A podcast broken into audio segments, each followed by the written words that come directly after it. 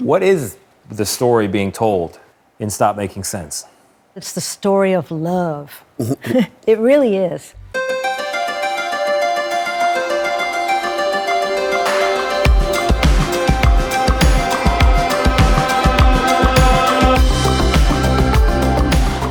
Det er blevet tid til den sidste udgave af Noget ved musikken i september måned. Og øh, hvad er Noget ved musikken? Det er en podcast med masser af kærlighed til popmusik.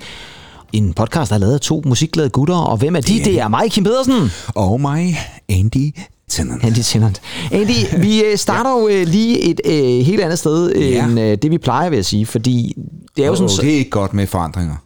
Nej, det er ikke godt med forandringer, men, men nogle gange så... Det, det var heller som sådan heller ikke en forandring. Det var faktisk noget i virkeligheden, der har lavet vente på sig, lad os sige det sådan. Fordi for sådan cirka en uges tid siden, næsten, der var vi til koncert. Ja, det var vi. Og det var vi i Royal Arena. Og jeg følte mig nærmest som en søn, der var kommet i byen med sin far for første gang. Det var meget overraskende for mig, at du aldrig havde været i Royal Arena før. Nej, det havde jeg Jeg forstår ikke. nærmest ikke, hvordan det her kunne lade sig gøre. Hvordan har du kunnet undgå det? Jeg har jo læst, Der har store om, navne. jeg har jo læst om det i aviserne og set på fjernsyn. Du tænkte, det var nok i sig selv. Jamen, jeg har jo altid været en Vega-dreng, ikke? Ja, det er rigtigt. Men hvad, altså, det er jo ikke alle go- gode navne, der spiller i Vega. Så må man jo ligesom Nej, til det at gå det over det er det til, til fjenden, var jeg lige ved at sige. Ja, øh, ja jamen, nu, nu må jeg altså fra, fra Carlsberg til, øh, til Royal, ikke? Nu var du fra Carlsberg til Royal, ja. Og øh, det var jo altså som sagt New Order. Ja. der spillede i Royal Arena. Det var jo altså den 21. september. Det var det. Ja, og i virkeligheden så øh, har New Order jo været i Danmark rigtig mange gange. De har bare ikke spillet mange solokoncerter. I virkeligheden skal vi helt tilbage til 80'erne for at finde deres øh, seneste solokoncert. Til gengæld har de så spillet rigtig meget på Roskilde Festival. Ja. Der har jeg bare aldrig fået set dem, så det var virkelig, virkelig dejligt endelig at kunne få sat flueben ved den der 80'er synth pop bingo, hvis man skal lave sådan et bingo-spil. Så kunne man godt have New Order med det også. I hvert fald i noget af perioden. Ja, jeg vil sige, øh, de leverede sgu varen derinde, ikke? Lidt problemer med lyden i de første Ja. to numre måske. Ja, ja, men det er jo sådan, det er meget typisk til en koncert, Ja, det der med, ja. at man lige skal tilpasse lidt, hvor, hvor, hvor vi er henne, og, og hvordan lyder det med synth, og hvordan lyder det med trommer og sådan nogle ting. Altså.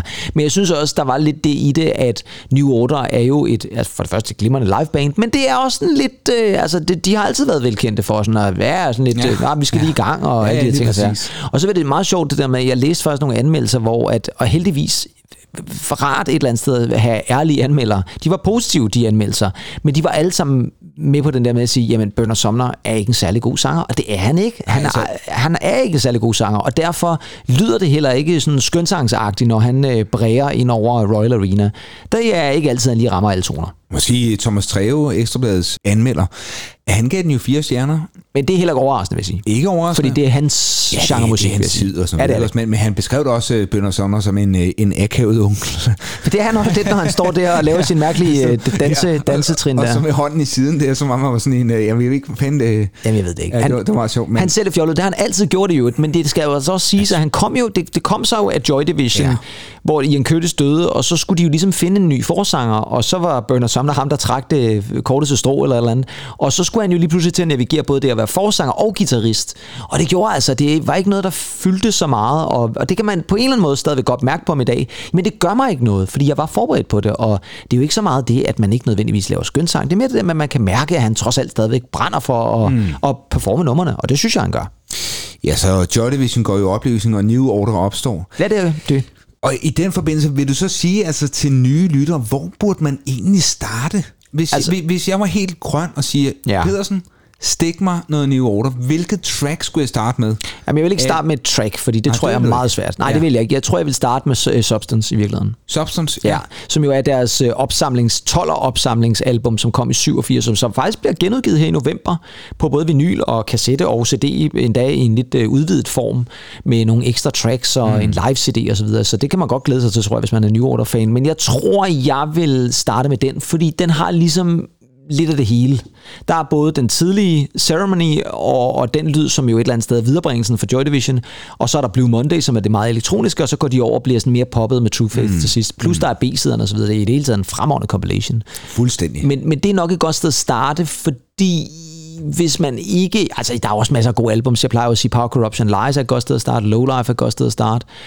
Men Jeg vil ikke starte med teknik, fordi det er en Nej. lidt anden lyd af New ja. Order. Og jeg synes også, man skal have noget af det tidlige med, jo. Så, øh, så det tror jeg, det vil være min anbefaling. Ja, så var det jo rørende også den her hyldest, de gav til, øh, til Joy Division, altså, eller Ian Curtis, eller hyldest var det vel egentlig ikke som sådan, men, Måske sådan en lille mini-ting. i men, men et Ja. encore øh, ja. med, øh, med Joy Division. Øh, Jamen det var jo lidt som om, og det synes jeg jo et eller andet sted også, der er ret fedt, er jo, at de gik af scenen som New Order, så gik de på scenen igen som Ja, Joy Division ja, på en eller anden måde, ikke? og så spillede de kun Joy Division nummer, det var så kun tre numre, ikke? Men, men, men de spillede kun Joy Division til sidst. Mm. Og det synes jeg et eller andet sted er meget fint, at man ligesom kan sige, at vi har i øvrigt også været det her band en gang, og nu spiller vi lige nogle tracks for dem. Kunne vi Paul McCartney også spiller Beatles, når han spiller solo? Tænker, ja. tænker, det vil være meget svært at undgå et eller andet sted. Jeg tror også, der vil være nogle fans, der vil synes, det var lidt mærkeligt. Men han, men han blander jo så typisk Ja, det, det gør kan man sige. Det gør Ja. mange kunstnere også. Og der var også et enkelt Joy Division nummer tidligere i koncerten. Men, ja. men det var, det var meget fedt at slutte af med det. Og jeg synes faktisk også, fordi vi har jo ikke optagelser inden fra Royal Arena, fordi det er ikke sådan noget, vi gør. Nej, vi optager ikke koncerter Nej, ulovligt og alle de der ting og sager. Og i øvrigt vil lyden sikkert heller ikke være særlig god. Men for et par år tilbage, der udgav New Order faktisk et livealbum, hvor at de øh, faktisk også havde nogle af de numre, de fortolkninger, kan man sige det sådan, som også var med den koncert, vi så. Og der har jeg altså taget et nummer med fra, sådan, så man også lige kan få en fornemmelse af nogenlunde, hvordan det lød, da vi var i Royal Arena i sidste uge.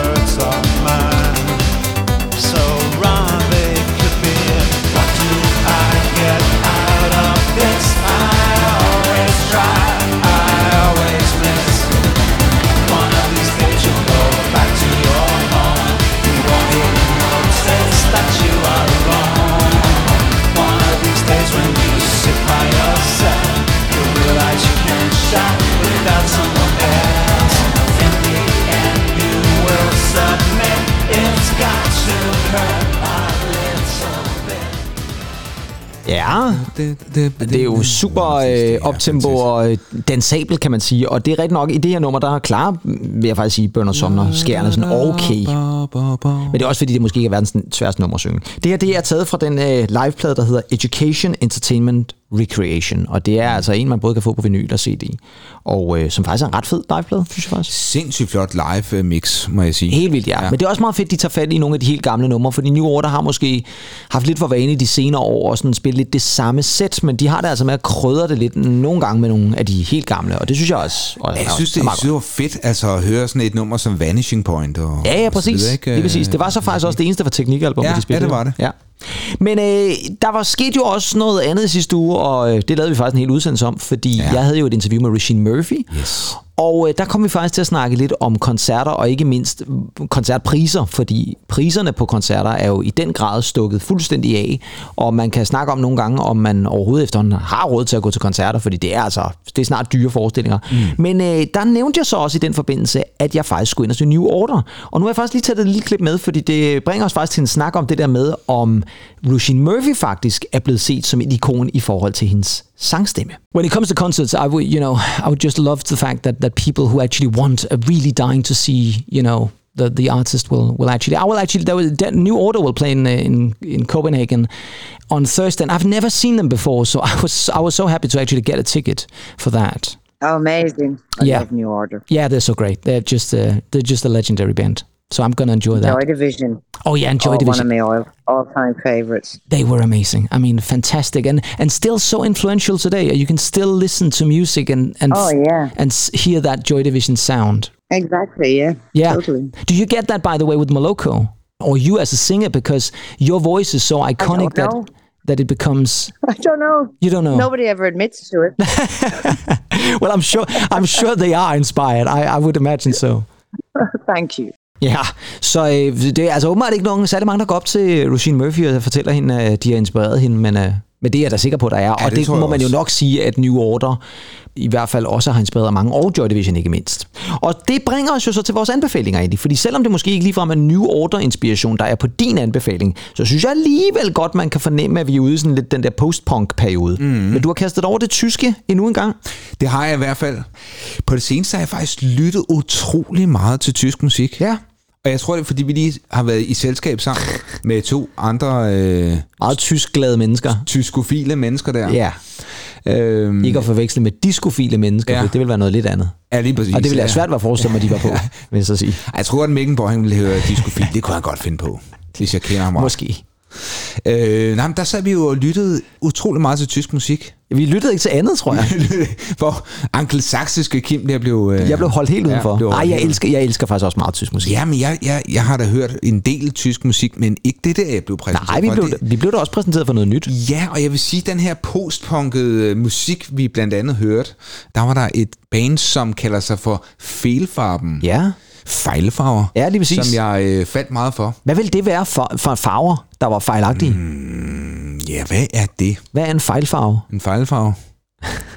Er vi ude sådan noget bl- blåviolet eller sådan noget? Er det ikke lidt en farve? Det er da lidt en Jeg, fejlfarve. jeg siger jo nogle gange, at min yndlingsfarve er sort, men det er jo ikke en farve for jeg så videre. Og det er det vel egentlig. Nej, og så er, det, ja, så er vi ude i sådan en helt farvesnak. Nej, det er heller ikke farvesnak, vi skal. Jeg tænker bare lidt på, hvad, kan vide, hvad en fejlfarve er? Ja, men altså... Det kan være, at vores lyttere måske har en idé om det. Jo, men der var jo et grimt udtryk, at nogen var fejlfarvet, ikke? Oh, men så er vi også over en helt Så- anden så grim ting. Det kan da godt være, at det kan være den, vi måske et eller andet Ja. sted er, på en eller anden måde, ikke? Ja, og de udspringer jo, de starter jo i 79, det er vel også der med 80'erne, på grænsen til 80'erne, man får det her nøje Deutsche Welle, Ja. Som jo er en masse tyske post-punk new wave kunstnere, som øh, simpelthen udspringer derfra, blandt andet af vores gode ven Falco, Ja, ja, ja. som du er jo særlig glad for. Ja, han er så fra Østrig. Østrig, men, Ja, det, er men, men det er Østrig. rigtigt, Ja, ja, men- men men det er, det er sådan en hel bølge af Ja. tysksproget musik, Ja. der ligesom skyller ind over det. Ikke? Ja, ja, ja. Og protester. Mm-hmm. Protester Den mod grad. kongehuset, mod de rige, mod røvhullerne. Jo, og alt det der, der stadigvæk er opdelt et eller andet Ja, sted. Vi skal præcis. huske på, at vi har et øh, vest, og vi har et øst et eller andet sted, ikke? og det er der mange, der jeg og synes, jeg synes er godt også, man, man kan fornemme kulden. Det kan man jo altid i postpunk. Ja, det kan man. Altså, når, når vi når ned på 10 grader, så plejer jeg altid at sætte Joy Division på. Det mener du simpelthen. Ja, eller- Det var 10 grader her til morges, Jamen, det var det, øh, og, så kunne du godt have sat og, den og, på. der røg også noget Joy Division på. Det var den godt. Hvad tog du så? Isolation? Jeg tog faktisk She Lost Control. Ja, bare det så ikke var dig, der havde lost control af bilen, bilen da du kørte på arbejde. Eller? noget. Ja. Men filfarben egentlig. Ja, Filfarben. Vidunderlig band, som jeg jo hørte første gang i Næstved. Ja, Og jeg synes, for ikke særlig det- lang tid siden. Ja, for ikke så lang tid siden. Og jeg synes jo, det har, man kan godt høre, hvor, hvor Sort Sol også, uh, The Sots, det er faktisk rigtigt, ja. hvor, hvor, hvor, hvor, de henter deres inspiration hen. Ikke Absolut. også? Altså, de er jo lidt i samme, samme tid her, men jeg er fuldstændig betaget af det album, de udgiver her i 1980, de her Filfarben, som hedder Monarki und Alltag. Ja. Altså monarki og hverdag. Ja, ja. Det kan godt forenes. Eller kan det så det? Ja, kan det så det? Ja. Det er jo så, det er jo så spørgsmålet. Det er det store spørgsmål. Den gik ikke for Charles og Diana i hvert fald. Jeg er glad for, at du sagde, at den gik ikke for Charles and Eddie. Men Charles og Diana, nej. Eller ikke, det er rigtigt nok, nej. Og hvad var det, han hed? Ham der Søren og Eddie måske? så er vi tilbage i den igen, ja. Ja, nå. Monarki und Alltag, ja. Monarki und Alltag, ja. Men øh, det album, vidunderligt. Ja. Meget berlinsk at se på. De er altså egentlig fra Düsseldorf Ja. øh, oprindeligt. Ja, Øh, ligesom Kraftværk. ligesom Kraftværk. Der er mange gode øh, Mange gode navne derovre fra, ja. øh, Düsseldorf, ja. Ja. Men uh, egentlig, vi skal lytte til noget fra det her Monarki und Alltag. Jeg synes, vi skal høre det nummer, der hedder Paul ist tot, med en vanvittig lang intro. Så det kan godt være, at vi Det er et meget langt nummer, vil jeg det radioetter den lidt. Ja, jeg har, skåret, jeg har skåret lidt af Ja. introen af, vil jeg Ja. sige. Men det er, det er et lidt, lidt længere sample, kan jeg godt fortælle. Men det er et ganske udmærket nummer. Ja. Her er det altså Filfarben og Paul is tot.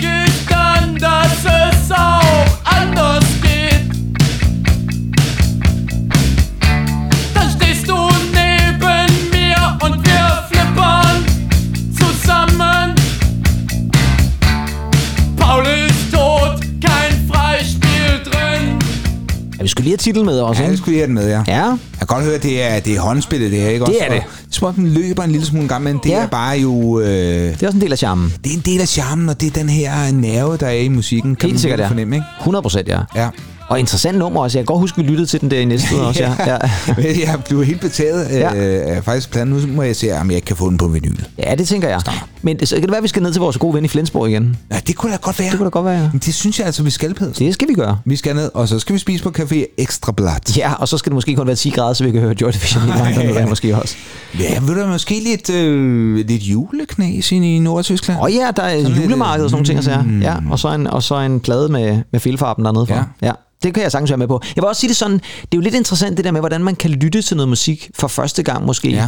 og så kan det være helt tilbage fra 1980, ikke? Jamen, det lyder frisk, det her. Ja, det gør det altså på det en måde. lyder koldt, Ja. men friskt. Jo, men også bare det, at man kan opleve ny musik, som ja. Ja. i virkeligheden er ny gammel musik et eller andet sted. Ja. Der er jo masser af musik, man jo stadigvæk godt kan blive glad for, selvom det er mange år siden, det er udkommet. Jamen, det er faktisk meget rørende sagt. Ja, tak. Så jeg prøver at være i mit rørende humør her. Jeg vil så sige det Ja, sådan, jeg, har du til mig? jeg har taget to anbefalinger med, og det er begge to er lidt nyere karakterer, end, end det du lige havde fat i. Og den første er en svensker, vi skal have fat i. Han er fra Linköping, uh. hvor han er født i 1984. Yes. Og øh, han er mest kendt som øh, kommunist for soundtracks, og det er også det, jeg har taget med. Men han er faktisk også en ret færm producer. Mm-hmm. Han har blandt andet produceret nærmest alt, som øh, Childish Gambino har lavet. Åh, blandt ja, andet de gode This Is. America, Oh, ja. som er et fremragende noget. Men, men altså, hvis man lytter til Childish Gambino, så kan man godt være sikker på, at ham her er indover. Og det er den svenske komponist producer musiker, der hedder Ludvig Göransson. Mm. Og derudover så har han altså også lavet samarbejder med Haim og Adele og Alicia Keys. Men det er altså som komponist på soundtracks, at han har gjort sig mest bemærket. Og det er måske også der, han virkelig har sin spidskompetence. Okay, ja. Han øh, har lavet mange forskellige film, og jeg vil ikke liste dem alle sammen, men jeg vil så sige, at det første rigtig store gennembrud, det fik han med den film, der hed Creed, som jo var i virkeligheden en fortsættelse til Rocky-filmene, hvor han lavede øh, soundtracket til der. Så lavede han Black Panther, den her Marvel-film, mm. der kom for nogle år tilbage. Der vandt han i øvrigt en Oscar for bedste score, Nå. så han er simpelthen også Oscar-vinder nu. Og så har han lavet filmen Tenet, som jo er ja. instrueret af Christopher Nolan, ja. og det er faktisk ham, vi skal blive ved, fordi han har nemlig også lavet scoret til den nyeste Christopher Nolan-film, ah. som er den, der hedder Oppenheimer, ja. som jeg tror rigtig mange måske fik set her over sommer. Den er i hvert fald gået hen og blevet den mest indspillende biopic, altså den mest indspillende biografifilm. Den har altså overgået Bohemian Rhapsody Nå. i indspilninger, og det synes jeg er meget fortjent, fordi hvor Bohemian Rhapsody var en rigtig fin film om Queen, og så var der måske heller ikke mere filmværdi i den, så er Oppenheimer en fremragende film om Oppenheimer og atombomben. Og en af de ting, som jeg synes er fantastisk ved den film, nu har jeg set den to gange i biografen, det er lydbilledet. Og selvfølgelig er der jo lydeffekter osv., men soundtracket er simpelthen intet mindre end unikt, fantastisk flot skruet sammen. Der er nogle scener i, hvor man simpelthen nærmest bliver rørt til tårer, eller jeg gør i hvert fald, af, af musikken sammen med billederne. Og øh, jeg vil sige det sådan, at han bør få en Oscar-nominering mere for den her, og giver mig bare Oscar'en en gang til, hvis det er. Det må I meget gerne for min skyld. Jeg har fundet det nummer, som er en af de første, man hører i filmen, og det vender han lidt tilbage til temaet i, i, i, i den her sang, eller det her mm. tema er, er gennemgående igennem hele filmen. Og det, man skal forestille sig her, det er, at vi ser et meget, meget hurtigt potpourri af Oppenheimers tidlige liv, altså hvor han ligesom går på universitetet og lærer ja. om atomer og alle de der ting og sager, som jo virkelig gjorde, at han var meget, meget dygtig. Mm-hmm. Og øh, så bliver det her ligesom krydsklippet med, at han ligger i sin seng og hele tiden ser oh, billeder ja, af universet, ja, ja. mens det her fuldstændig fantastiske nummer, som hedder Can You Hear the Music, spiller i baggrunden.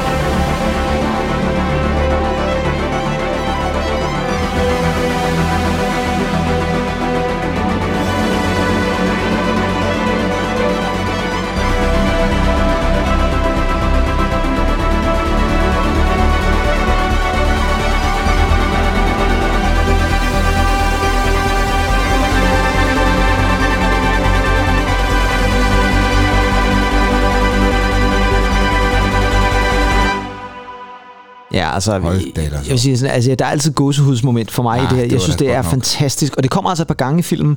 Og det er jo det, som jeg synes, at rigtig mange nutidige komponister er begyndt at gøre, det der med at tage det orkestrale og det organiske og brass sectionsne og strygerne, og så lige tilsætte det der lille elektroniske element, Ja, så der man lige kommer noget, et eller andet synthet i baggrunden, ikke? En, en Apache, der pulserende... Ja, noget af den stil et eller andet sted, ikke? Og det bass synes jeg bare er med til at gøre, også fordi man kan sige, at film er jo meget teknologisk et eller andet mm. sted, så giver det meget god mening. Ja. Ja. Virkelig, virkelig fantastisk score. Det så øh, det vil jeg lige øh, slå et slag for, og i øvrigt også slå et slag for filmen. Gå ind og se den, hvis man ikke har set den, for den er virkelig, virkelig god. Så har jeg taget en anbefaling mere med også, Ja. fordi jeg synes lige, vi skulle også have noget, som måske, måske lidt mere normalagtig musik, hvis man kalder det det. Og der skal vi ud i noget amerikansk indie, fordi kender du den gruppe, der hedder Boy Genius? Mm. Ja, du trækker på det, synes jeg. Nej, Nej, det jeg gør du ikke. Perfume Genius. Ja, Perfume Junior, og dem har vi også haft selv med Boy i på. Genius. Lige præcis. Fedt navn egentlig. Fedt navn her, lige præcis. Sådan skrevet ud i et uh, Boy Genius i Okay, okay. memoir eller noget fedt, men ja. Knap så fedt på det, ja. Det er en uh, amerikansk indie supergruppe, og det er der, hvor der er nogle meget kendte medlemmer, som lige pludselig går sammen og laver en helt ny gruppe. Julian Baker, Ja, det ved du godt, er, ikke? Jo. Ja, hvad siger du til Lucy Dacus? Flink fyr spiste middag med ham i sidste uge. En kvinde, men uh, fair Ja, nok. ja. Det er jeg sikker på, hun sætter pris på. Og så er der Phoebe Bridges. Ja.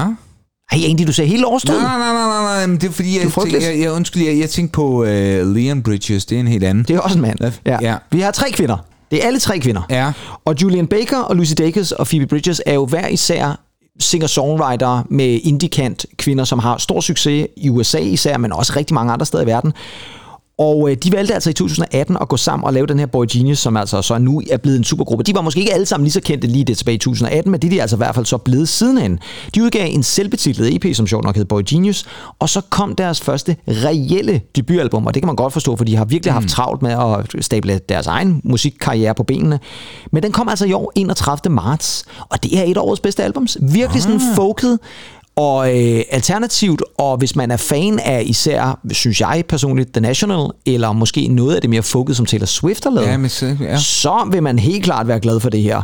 Det skal jo siges, at Phoebe Bridges er nok hende, som er mest kendt, fordi Ja, hun har lavet kender- rigtig mange vilde samarbejder, blandt andet med Taylor Swift, men har også lavet 1975 og har været med på det nye The National album også. Ja. Så hun har altså været øh, meget, meget dygtig til at komme med i forskellige collaborations.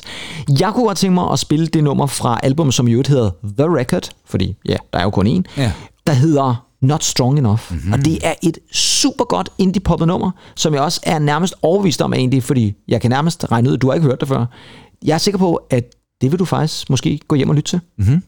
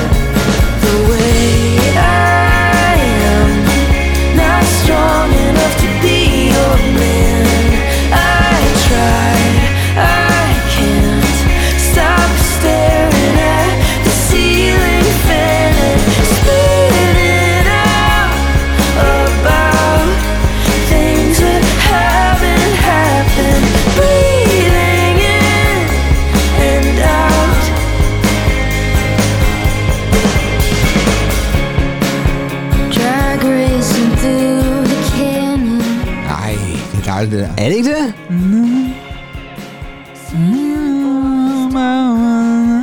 Ja, jeg synes, Ej, det her er skønt. fuldstændig fremragende. Og øh, Den har jo også... Jamen, den, jeg synes sgu også, den blander sådan lidt... Øh, øh, sådan lidt shoegazer øh, Ja, men- gi- guitar ind over. Det er der. Og Jamen, der er mange, øh, der er mange i det. Nu snakker vi nye ord tidligere. Jeg kan faktisk Ja. også høre noget af det i det, Ja, faktisk. ja. Det er tre kvinder, som er fuldstændig, Fuldstændig. fabelagtige musikere, og øh, sådan, når de så er slået sammen, så bliver det bare endnu bedre. Lige til orden, så var det altså Phoebe Bridges, der startede med, den, øh, startede med at synge første mm. vers, og så var det øh, Julian Baker, der kom ind her til sidst, og så kommer Lucy Dacus lidt senere på nummeret. Men de er, det er virkelig godt, og jeg vil virkelig anbefale at gå ud og lytte til det her fremragende album, The Record. Record, for det er virkelig et godt album, og det er meget i den her genre. Altså nærmest alle numrene lyder lidt derhenad. Der er ikke nogen, hvor de lige pludselig går helt i en anden retning. Det er virkelig, virkelig et smukt og fint album, og jeg kunne godt forestille mig, at det er også sådan et, som måske kunne gå hen og blive Grammy-nomineret, øh, ja. når der kommer nogle Grammy-nomineringer her lidt senere på året. Så hen til disken og sige, Can I get the record by Boy Genius? Ja, eller Can I Get The Boy Genius Record? The Record. Nå ja, okay. ja, sådan eller kan man noget den sige stil. det. Ja, ja, ja, så bliver det også meget. til Flensborg og sige det. ja, så bliver det først for alvor rigtig, rigtig mærkeligt. Noget ved musikken præsenterer nyheder fra musikkens verden.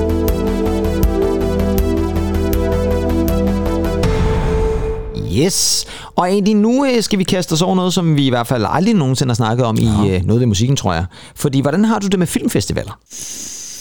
Ja, yeah, det er et, et spørgsmål, jeg ikke havde regnet med. Nej, det havde du ikke lige set, da du stod op i morges, Nej. at jeg skulle smide den i favnen på dig. Jo, men altså, hvordan har det med filmfestival? Jeg har aldrig været på en. Men jeg har altid synes, det var spændende at læse om. Ja. Jeg synes, det var spændende, især dengang i starten af nullerne, når vi nu vandt øh, Goldene Bære nede i Berlin. Og, Ja, ja, eller en kande. Øh, nede i Cannes. Alt Ja, det ja, ja, ikke også? ja, præcis.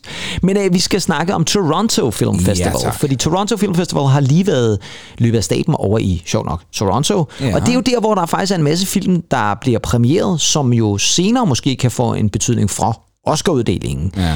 Og øh, i år blev der også vist en film, som har rigtig meget med musik at gøre. Og det var en slags jubilæumsudgave af en film ved navn Stop Making Sense. Mm. Giver det så mening?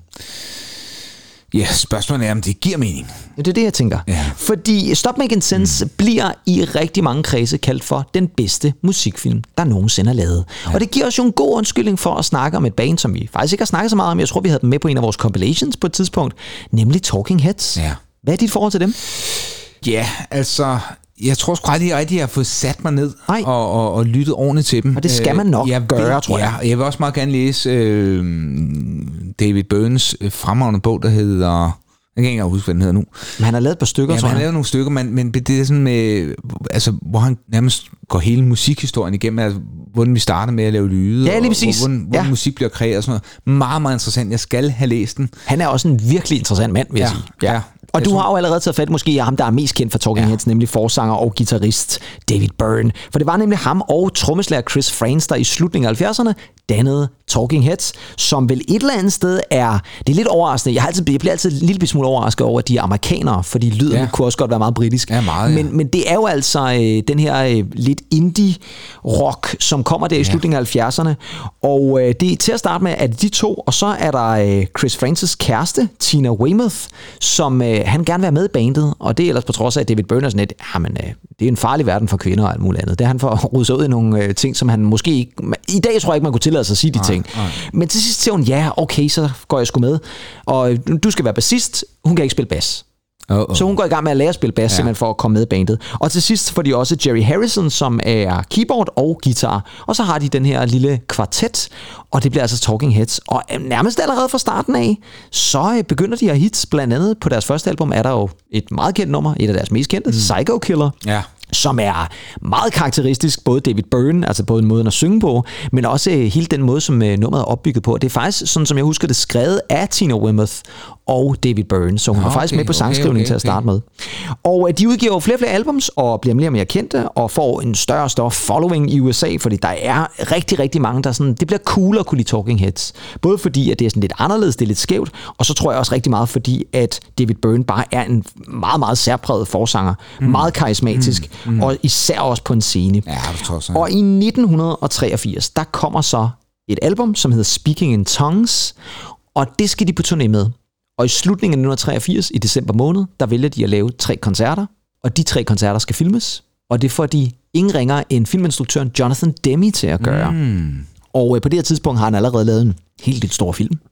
Også Oscar-nomineret film. Han har ikke vundet Oscar'en endnu. Den vinder han jo først senere for Silence of the Lambs, som jo vinder både for bedste ja. instruktør og skuespiller og skuespillerinde og film, og jeg ved ikke hvad.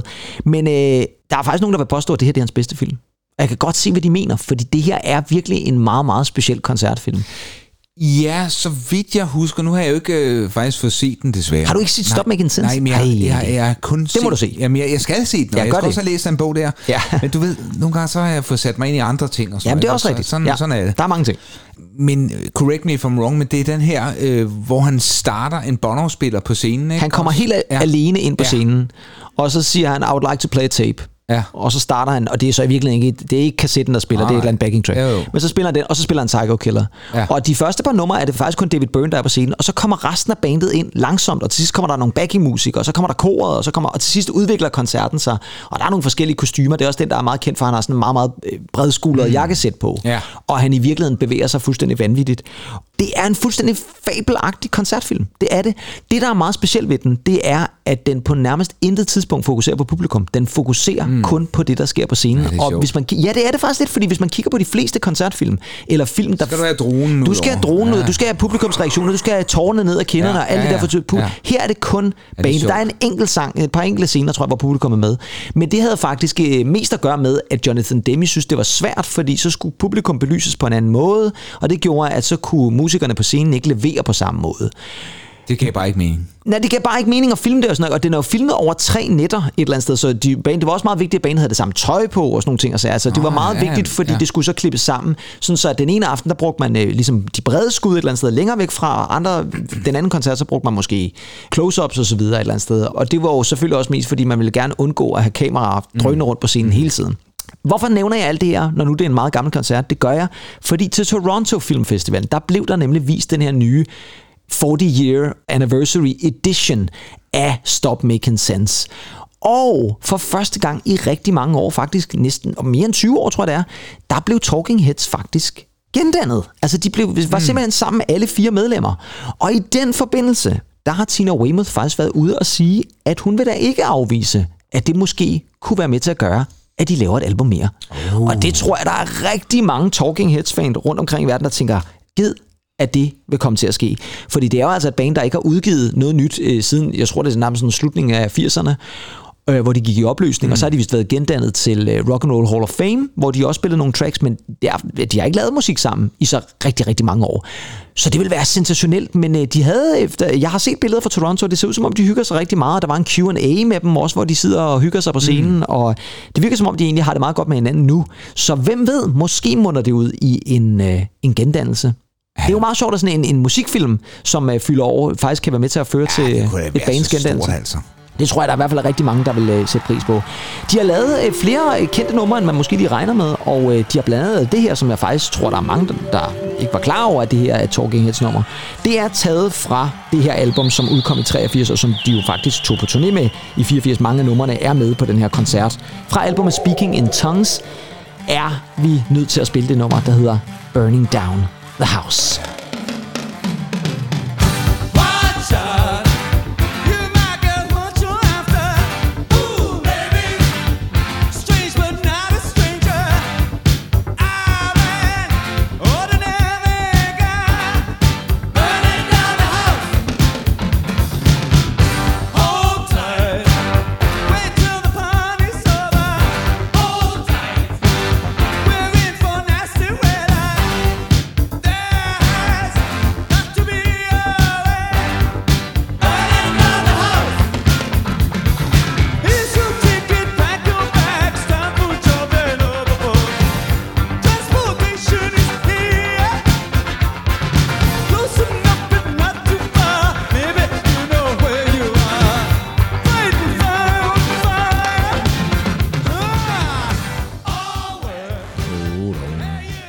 Der er måske nogen, der tænker, at jamen, det er da et nummer af The Cardigans og Tom Jones. Ja, er, sådan, en det er sådan en coverversion af det her nummer fra Talking Heads. Burning Down the House. Og prøv lige at høre, det, altså, det, det er jo live, det her. Men ved du, ved, ved du hvad? Det er jo vanvittigt. Ved du hvad? Øh, det er jo uhyggeligt, når man, Det er hører, det faktisk. Når man, når man hører Talking Heads, hvor mange de egentlig også har givet inspiration. Jeg tænker også noget... Helt vildt. Hvad siger du til LCD Sound System? Jamen 100 procent. Ja, ikke? Men der er rigtig meget. Jeg tror faktisk, hvis du øh, et eller andet sted voksede op i 80'erne Ja. og havde et øje på indie-scenen, og senere er kommet til at lave musik, ej, men altså, så Ej, men kan du... Så kan, jamen, jo... Altså, det, jeg elsker det. Jeg elsker det. Og det er sjovt, fordi nu nævnte du også lige før, at det der med, at det er måske et band, du aldrig rigtig har fået sat dig ned og, Men og lære det at kende. de også, fordi det er lige meget, det er jo, det er Det jo, er det. er det. jo African, afro-rock, øh, afro-funk, Det er det hele. polyrytmer. Fuldstændig. det er jo Du vil elske det. Du vil Ja. elske det. Og jeg Ja. gjorde lige Ja. præcis det, Jeg som du sagde, Andy. jeg satte mig ned Ja, på et tidspunkt og tænkte, "Hvor nu er jeg simpelthen nødt Ja, det til at lytte til Talking Heads. Og jeg vil faktisk sige det sådan, nu spurgte du tidligere, hvad skal man anbefale at starte med? Jeg startede faktisk med filmen. Jeg startede med Ja. Stop Making Sense. Ja. Og ved at se den film, tænkte jeg, Gud, hvor er de dygtige, og Gud, hvor er det fedt, de og Gud, hvor er der meget stemning, og hvor er David Byrne en vanvittig frontmand. Og så var jeg, kø- så var jeg solgt, og så var jeg nødt til at gå ud og, ja. og lytte til flere albums. Så jeg vil sige det sådan, jeg er da nu blevet en af de fans, der håber lidt på, at der måske kunne komme noget nyt fra Talking Heads. Og jeg ved godt, det kan selvfølgelig aldrig blive lige så godt mm, som det gamle. nej, nej, men øh, ja, altså har de lyst, så synes jeg da i virkeligheden gerne, jeg vil være med til at give en stemme for det. Og nogle andre, der gerne vil have, at vi skal give en stemme, det er nogle kunstnere, der er gået sammen under et kan man sige, en velgørenhedsting. Mhm. Mm-hmm. Fordi det er jo sådan så, at hvis der er noget, som USA er kendt for, Ja, så er det burger. så er det burgere, men det er desværre også skyderier. Ja, det er det. Fordi øh, vi har jo snakket om det før, egentlig noget vi altid underviser i Ja, det, på en årgang. Det er jo øh, de famøse school shootings and mass shootings osv., ja. Fordi at den amerikanske våbenpolitik er fuldstændig gak. Og nu er der altså en gruppe af mennesker, som har sat sig ned og kaldt sig selv Artist for Action. Og det er en uh, lidt særpræget gruppe, fordi det har egentlig altid undret mig lidt over, hvorfor der ikke er flere amerikanere, der har slået på det her. Men det er en gruppe, som er blevet dannet af en mand ved navn Mark Barden, og han er selv musiker, og hvis man ikke kender ham, så er det fair nok, for det, det gjorde jeg overhovedet ikke. Jeg tror, han er sådan en rimelig ordinary musician, men det han også er, det er, at han var far til en søn, som blev skudt under The Sandy Hook oh, Elementary School Shooting, hvor det var helt små børn, der blev skudt mm. tilbage i midt-nullerne, eller slut-nullerne, eller sådan noget. Det var i hvert fald en... Øh, nej, det kan ikke passe, for det var, Obama var blevet øh, leder, ja, så det må have været sådan i jeg tror, 10'erne. det- Jeg tror, det var sådan noget i start 10'erne, eller sådan noget. Men det er ja. også lige meget. Han mistede i hvert fald sin søn. Mm. Og det er jo selvfølgelig tragisk under alle omstændigheder. Og siden da har han ligesom prøvet at finde ud af, hvad kan man så gøre for at gøre opmærksom på de her ting og sager. Det er jo ikke så meget det at gøre opmærksom på det skyderi, det er det også, men lige så meget, hvad kan vi så gøre som mennesker i USA, som måske kan gøre vores våbenpolitik lidt mere normal. Mm. Fordi i USA er det jo ret nemt at få fat i våben. Man kan ja. gå ind og se den film, der hedder Bowling for Columbine for eksempel, og så kan man se, hvor nemt det er at få fat i et våben. Men øh, der er jo desværre alt for mange skyderier, og øh, han satte sig for at lave den her organisation, og har blandt andet også lavet nogle fine videoer. Men det, der så er sket her for ganske nyligt, det er, at nu har han også fået en masse musikere med ind over. Og nu spiller jeg et klip egentlig, og nu bliver, der, nu bliver det spændende. Fordi spørgsmålet mm-hmm. er så, kan du høre, hvem der er med i de her klip? Det er altså kun stemmerne, du får. Du får Ja, altså ja. ikke videoklippet. Nej. Men det er altså meget kendte musikere. Der er også en af dem, der introducerer sig selv, så den er meget nem. Men det her, det er altså den reklame, som lige er blevet smidt ud med reklame for det her Artist for Action. Much as I love the United States, I'm always appalled at the ease with which anyone can get hold of a weapon. Our mission at Artists for Action is to build a coalition of musicians, artists, athletes, influencers of all kinds to come together for the common cause of preventing gun violence. I'm not coming after your guns. I just want common sense. I'm Billie Eilish, and I am an artist for action. I am an artist for action. I am an artist for action. I'm an artist for action. We support Artists for Action. Visit artistforaction.com and follow three simple steps. One, volunteer. Two, donate. Three, vote. The people on Capitol Hill aren't going to do the work. Then we're going to just get louder and louder until it's unavoidable. Please visit artistforaction.com and let's work together to end the gun violence epidemic. Ja. Ja, det er også det, det er lidt unfair Ja, øh, sige- ting at sige-. Det er svært at, vide, hvad det Det er er. godt nok meget svært. Øh, Ja. Men øh, Billie Eilish hørte jeg da i hvert fald. Ja, hun introducerede sig Ja. selv, kan man sige. Og det var hende, der var meget i starten og lidt i slutningen også. Nå, jeg tænker Hvad var også, den første? Taylor det? Swift, var hun ikke også med? Nej, det var hun ikke. Nej, det var hun den ikke. første var faktisk Peter Gabriel. Åh, øh, som er med også Ja. ja. frontmand. Og så var det blandt andet Rufus Wainwright. Mm-hmm. Det var Nile Rodgers. Og så var den sidste der, kvinde, der snakkede her til sidst, det var Sheryl Crow. Mm. Så det er sådan et øh, spændende samsurium af forskellige musikere, og han nævner også selv ham her, Mark Barden, for det er ham, der også snakker lige i starten at det er jo også meningen, det kan være atleter, det, altså folk, der ligesom er rollemodeller inden for en eller anden genre, om det er så sport, eller kunst, ja. eller musik, eller film. Man skal bare gøre et eller andet. Og der er altså tre steps. Det er, at man skal melde sig frivilligt, volunteer. Mm. Så skal man donere nogle penge, og det kan jo være små beløb. Og så skal man, og det var måske den vigtigste, stem, vote. Fordi det her er jo også politisk. Andy, så er mit spørgsmål til dig. Ja, fordi, ja. er det her en god måde at få sat fokus på det? Fordi man kan sige, jeg tror ikke, jeg kan huske, at der sådan har været grupper, som har sat sig ned, også med musikere, og sagt, nu er vi sgu nødt til at gøre noget. Og det er jo sjovt, at jo Peter Gabriel er jo englænder et eller andet, han kunne være ligeglad, men, men han synes også, det er vigtigt at støtte om. Er det her måden at gøre det på, tror du? Jamen altså, det er, jo, det er jo altid godt, man gør noget ja. omkring det her, og hellere gøre noget ikke, at- end ikke at gøre noget. Ja, det er rigtigt. Man har jo bare set det så mange gange. Mm. Lost cause, fordi den her Second Amendment, ja. som jo er en del af USA's lovgivning, den øh, er jo så grundfæstet i de fleste amerikanere. Så ingen gang et skoleskyderi som Sandy Hook, eller øh, jamen, og de mange andre hundrede skyderier, kan, kan jo nærmest ændre sig, Nej. For, fordi der er nogen, der øh, laver en organisation mod det. Nej.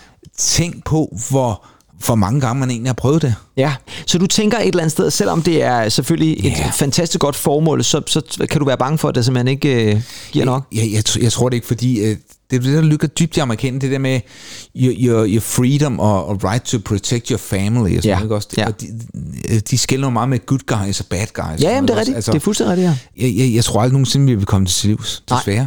Man kan sige, nu nævnte du så tilfældigvis lige Taylor Swift, og så ved jeg ikke, lad du mærke til, hvad der skete? Ja, hun er jo nærmest større end, end præsidenten. derovre. Ja, det tror jeg nærmest er rigtigt. Nej, men der var så faktisk sket det, at Taylor Swift på sine sociale medier havde opfordret hendes fans til at gå ind og tilmelde sig, fordi i USA, der får du ikke automatisk lige sådan et valgkort, som vi gør i Danmark. Der skal man først gå ind og oprette sig som voter. Mm. Mm. Og øh, det havde hun så opfordret sine fans til, og det var simpelthen sket det, at hele afstemningssiden af, hvor man tilmeldte sig, den brød sammen.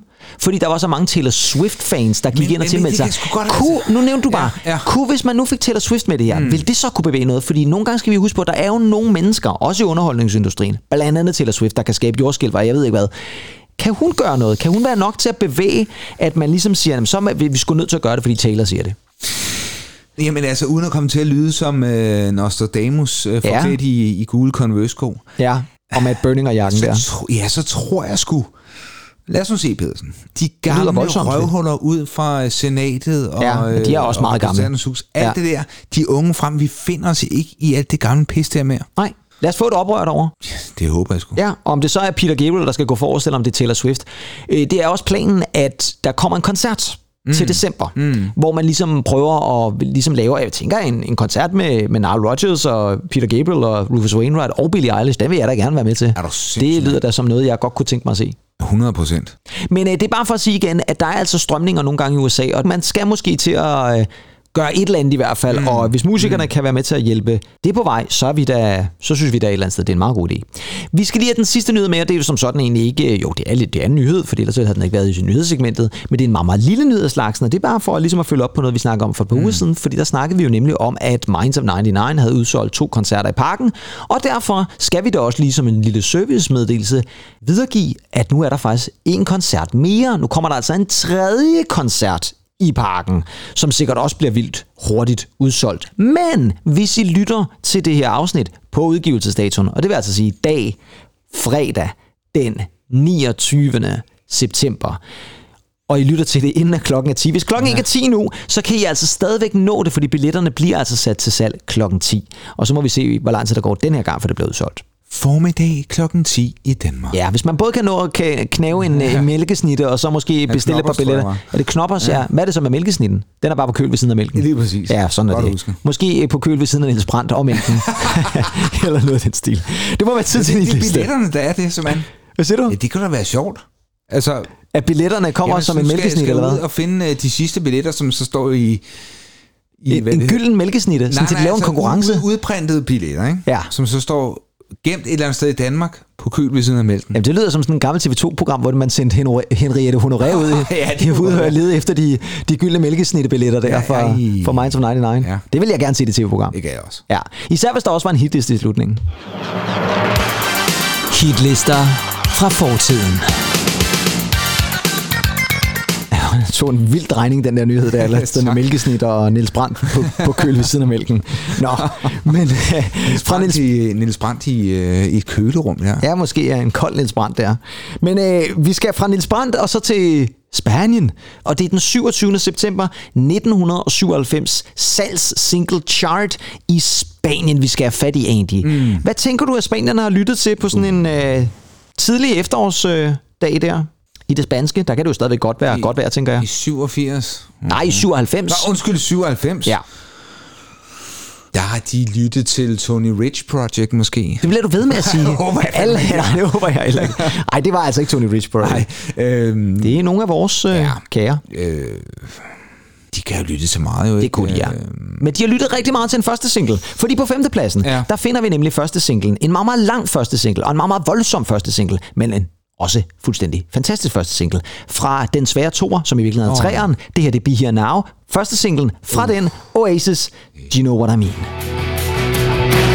Looking to the wall of my mind's eye I think I know, but I don't know why Questions are the answers you might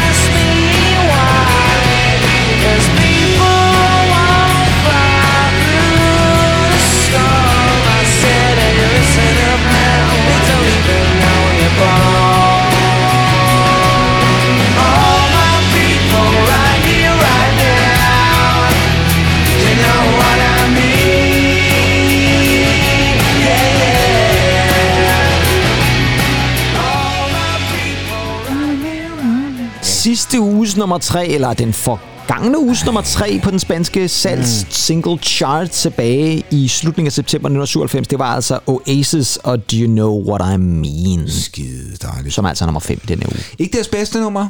Nej, det synes jeg heller ikke. Jeg synes faktisk, Be Now bliver tit øh, skældt ud og så videre. Ikke? Ja, det er jo det. Men det er sgu et godt album. Jeg det er et godt album, jeg og der er nogle gode numre på. Ja, Ja, måske, det måske lidt for langt, vil jeg så sige. Ja, jo, altså, det er jo. næsten lige før, det er helt op på 80 minutter. Eller sted. Klassisk 97 også, og at lave meget lange album. Ja, det er helt klart. Inden for rocken. Men det er også igen det der med, at man ligesom skal udfylde hele CD'ens længde, så kan man lige så godt tage det hele med.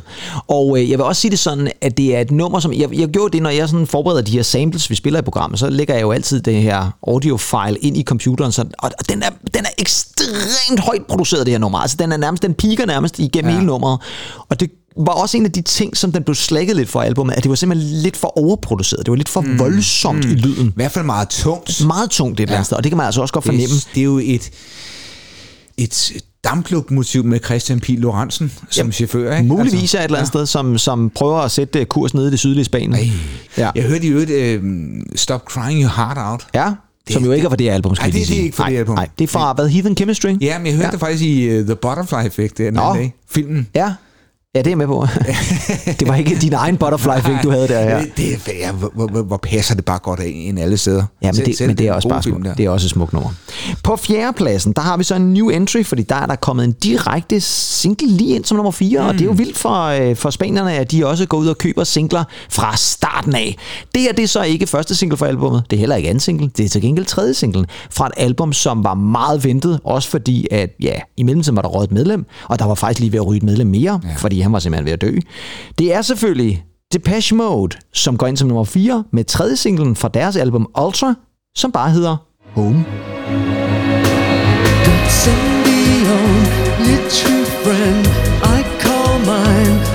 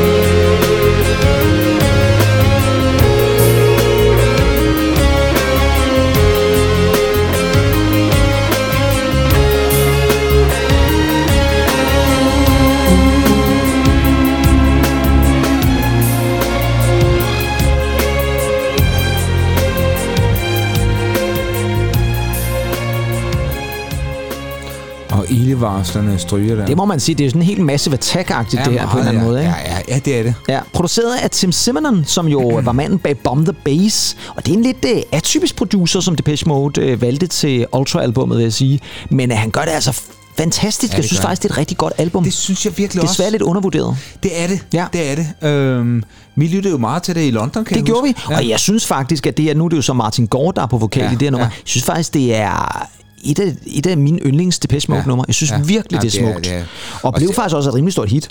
Og så har du Is No Good og så videre på. Ja, det er jo det. Jeg synes faktisk også Barrel of a Gun, selvom ja, den er Ja, meget dyster, også er Ja, et fremragende nummer. også Useless er også et godt nummer. Altså, der, der er rigtig Ja, mange gode numre på det her album. Ja. Og øh, det er altså en single, som går ind som nummer 4 på den spanske singletliste der tilbage i 97. Og så skal man jo altså også huske på, der er jo gået noget tid siden Songs of Faith and Devotion, som jo altså kommer i 93. Mhm. Mm. Det her det er altså det album, der så kommer efterfølgende. Jeg synes faktisk, de slipper ganske godt fra Jeg det. var død i et par minutter. Ja, det var sådan noget lignende. Det var sådan noget lignende, ja. den kære Dave Garn. Ja. Så er vi nået til tredjepladsen. Der er der en sang, der går en plads ned fra ugen før. Og det er et amerikansk boyband, som vel på det her tidspunkt er, piker fuldstændig. Mm. Og det er, er ved Gud i himlen en af deres største singler. Og øh, bagefter skal vi i hvert fald også lige have snakket om musikvideoen. Fordi var der måske en lille inspiration fra en tidligere kendt, meget stor mand i 80'erne? Det tror jeg vist nok, der var. Det her, det er nemlig Backstreet Boys. Og de er tilbage, og det er de på Backstreet's Back. Everybody. Everybody,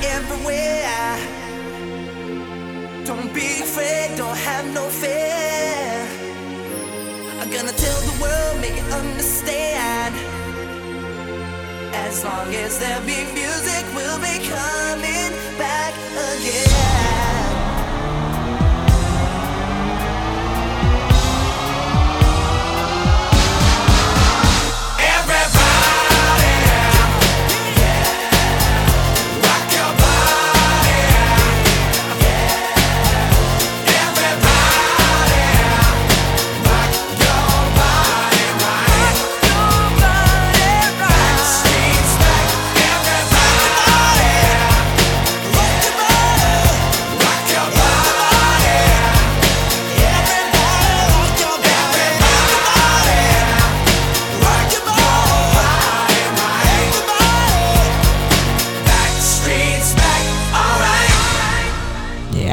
Ja, Ja, værsgo. skrevet og produceret af det, man vel nærmest kan betegne som 90'ernes svar på Bjørn og Benny.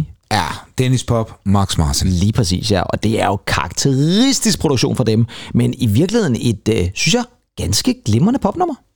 Jeg kan meget godt lide det nummer. Det, det er skide godt. Det synes jeg jeg faktisk. gange på, øh, der var jo ham her, Kevin Richardson, Ja. som var med. Ham der, den, jeg, var den, jeg tænker, at du lidt kan- uh, The Strong Silent One. Ja, og så meget markeret, flot øh, skæg i øvrigt, og frisyrer, det er ikke slet ikke det. 51 år gammel dag, har jo været en ældre herre jo. Ja, jeg, kan, jeg har, må jeg, men jeg har ikke rigtig fulgt med på, hvor meget de har udviklet sig. Ja, hvor meget de har udviklet sig, det lyder jo helt forkert. Nå, men hvor meget altså, de har ændret sig. Man kan jo huske Ned Carter, men så var der altså også... Øh, altså, det vel- jeg ved ikke, om Sådan er det vel altid. Der er vel altid favoritterne. Hvor mange kan du huske fra NSYNC, udover Justin Timberlake og ham der Lance Bass? som man kun kan huske navnet på, fordi det er et fjollet navn. Jeg elsker hver gang, du siger det. Ja. Det er til at grine. Lance Bass. Men det er da også, fordi det er sådan et fjollet navn. Altså, hvor fanden?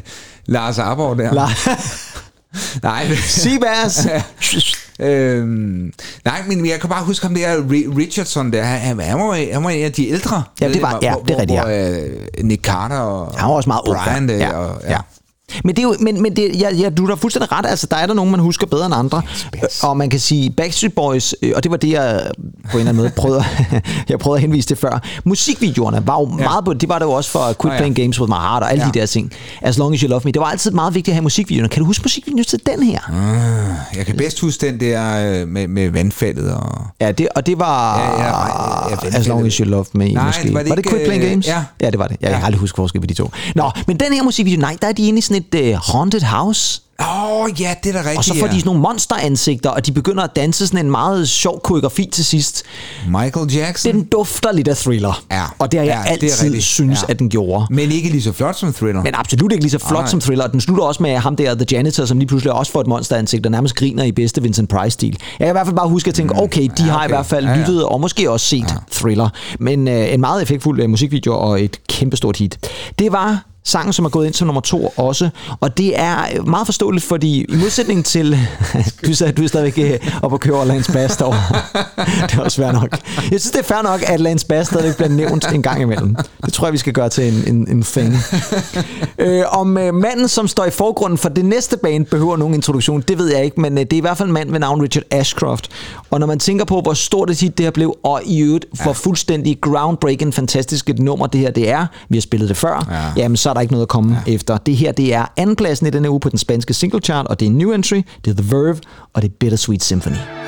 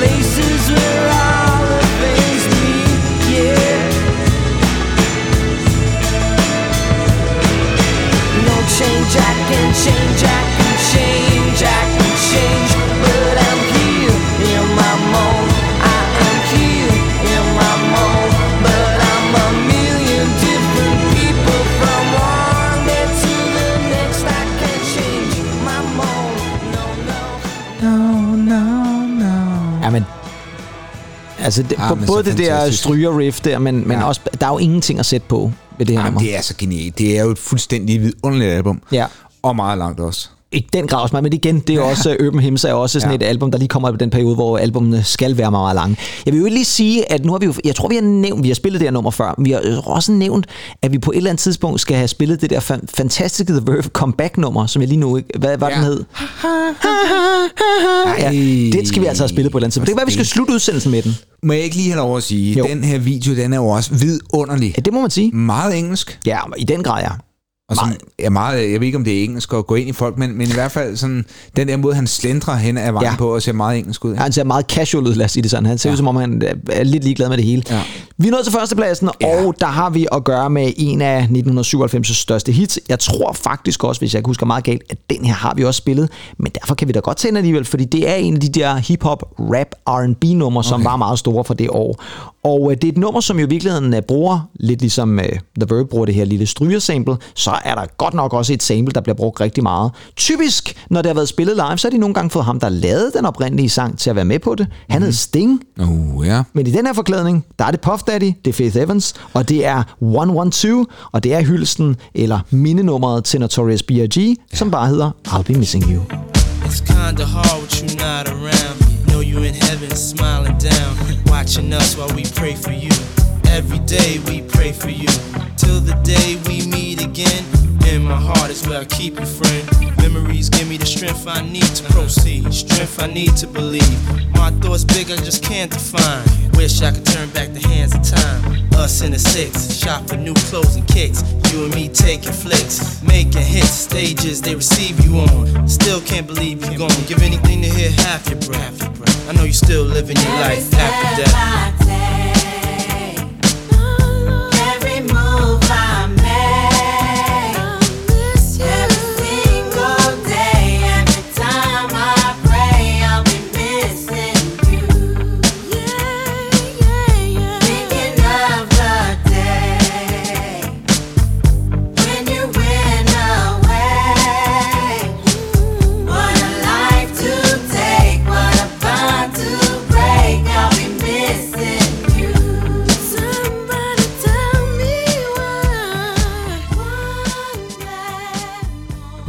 Har snakket om det før. Var der ikke noget med, at Faith Evans var eks-kæreste eller eks-kone til Notorious B.I.G.? Og det gjorde det sådan ekstra rørende. Ja, eller sådan noget. ja. Jeg tror, der var et eller andet der.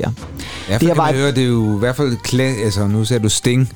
Ja. Men øh, ja, police, øh, Ja, Police. Gamle, gamle police. Gamle nummer, Police-nummer. og så Andy Sommers øh, guitaristen. Andy Sommers guitar også øh, meget øh, profileret her. Men Ja. jeg kan i hvert fald bare huske, det det var lidt det, jeg, derfor jeg sagde Sting var, fordi jeg kan huske, der var en eller anden performance, var der noget MTV eller et eller andet øh, Music Awards eller sådan noget, hvor ja. At Sting var med på scenen, og i hvert fald spillede sammen med Puff Daddy, og resten af slænget der, og, øh, og stod og så meget alvorligt ud med sin bag, og sang også med, sådan som jeg husker det, faktisk han sang ja. Noget backing vocals også.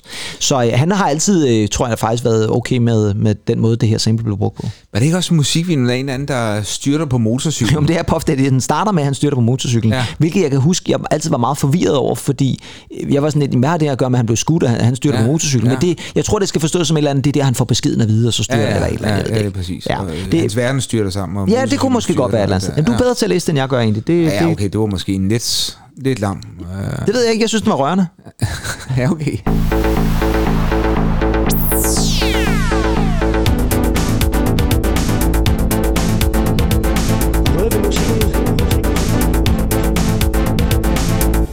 Og med Andy Tennants skarpe analyser af Puff Daddy-videoer, så nåede vi så, så nåede vi slutningen. Frygtelig analyse. Ja, ej, det ved jeg ikke egentlig. Jeg Ej, synes, den altså, var okay. Ej, den var måske lidt... Uh, Verden styrter sammen, ja, og så han styrter motorcyklen. Hans verden styrter i grus. Ja. Han ja. så et billede ude i vejkanten af Lance Bass, og så, så røg han derud af jer. Ja. Nå. Andy Tennant, vi er nået vidt omkring endnu en gang ja. i øh, et afsnit af Noget ved Musikken. Afsnit 49 i øvrigt. Det tror jeg slet ikke, vi fik sagt i starten. Men øh, sådan er det også nogle gange, når det skal gå stærkt. sidder nogle gange og tænker på det der med spanierne. Ja. Jeg har altid tænkt mig, at de, de vil lyde med mere varmblod i musik, ikke?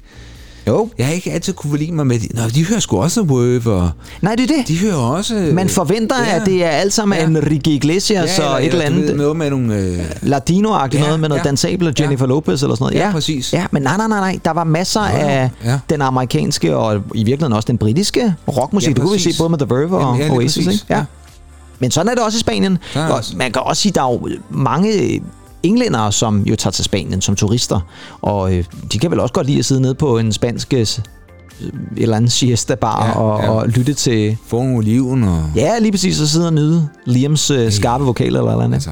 Øh, om vi kommer til at lytte til, til Sliam, hvad jeg lige vil kalde ham, Liams skarpe vokal i næste uge, det vil jeg ikke kunne sige noget om, og det er mest af alt, fordi vi faktisk ikke er helt sikre på præcis, hvad afsnittet næste om kommer til at handle om. Vi har nogle forskellige ting i støbeskeen, ja. og det er derfor, vi lige skal finde ud af, hvad for en af dem vi, vi ender med at gå med. Ja. Sådan er det egentlig, fordi Vi vi, kaster terningerne. Vi kaster terningerne, og så ligesom øh, Cæsar må vi se, om vi kan krydse øh, Rubicon, eller hvad pokker det var, han øh, krydsede dengang.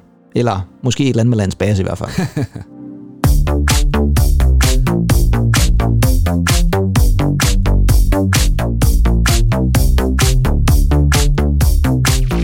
Og hvis dem fra Guinness Records lytter med, så er vi muligvis nu den podcast, der har nævnt Lance Bass flest jeg- gange i et jeg afsnit.